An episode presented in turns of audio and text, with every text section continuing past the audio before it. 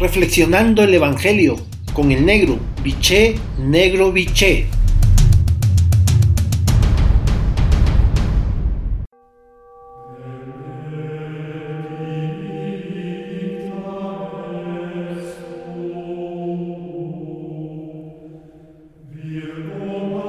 Buen día, hermanos y hermanas. Hoy el Evangelio de Lucas, en su capítulo once, versículo treinta y siete a cuarenta y uno, la frase central es la siguiente: den limosna y lo tendrán limpio todo. La palabra de Dios menciona algunas actitudes que reflejan la complejidad del corazón humano, ese ámbito que llamamos conciencia, donde acontece la tarea de construirnos como seres íntegros, abiertos a otros y otras.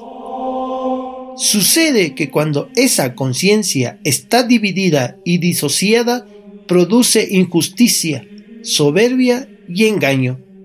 La persona que vive en la superfluidad, el legalismo, la convencionalidad, frecuentemente reproduce y refuerza la misma lógica en su entorno. Surgen así estructuras comunitarias estereotipadas, rígidas y muchas veces injustas. En el mundo de Jesús, los fariseos representan un sector del judaísmo que se sienten interpelado por el mensaje de este Mesías, que conoce en profundidad los anhelos y motivaciones del obrar humano. Se trata de un sector confrontado por su legalismo e hipocresía, a quienes siempre se les deja abierta la puerta de la misericordia y de la conversión.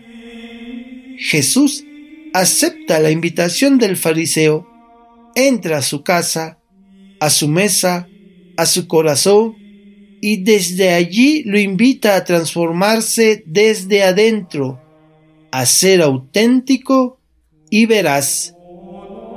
Por lo tanto, para tu reflexión de esta mañana tarde, tomándote el tiempo necesario y el silencio que requieres, la pregunta es: ¿qué me dice hoy este mismo Jesús?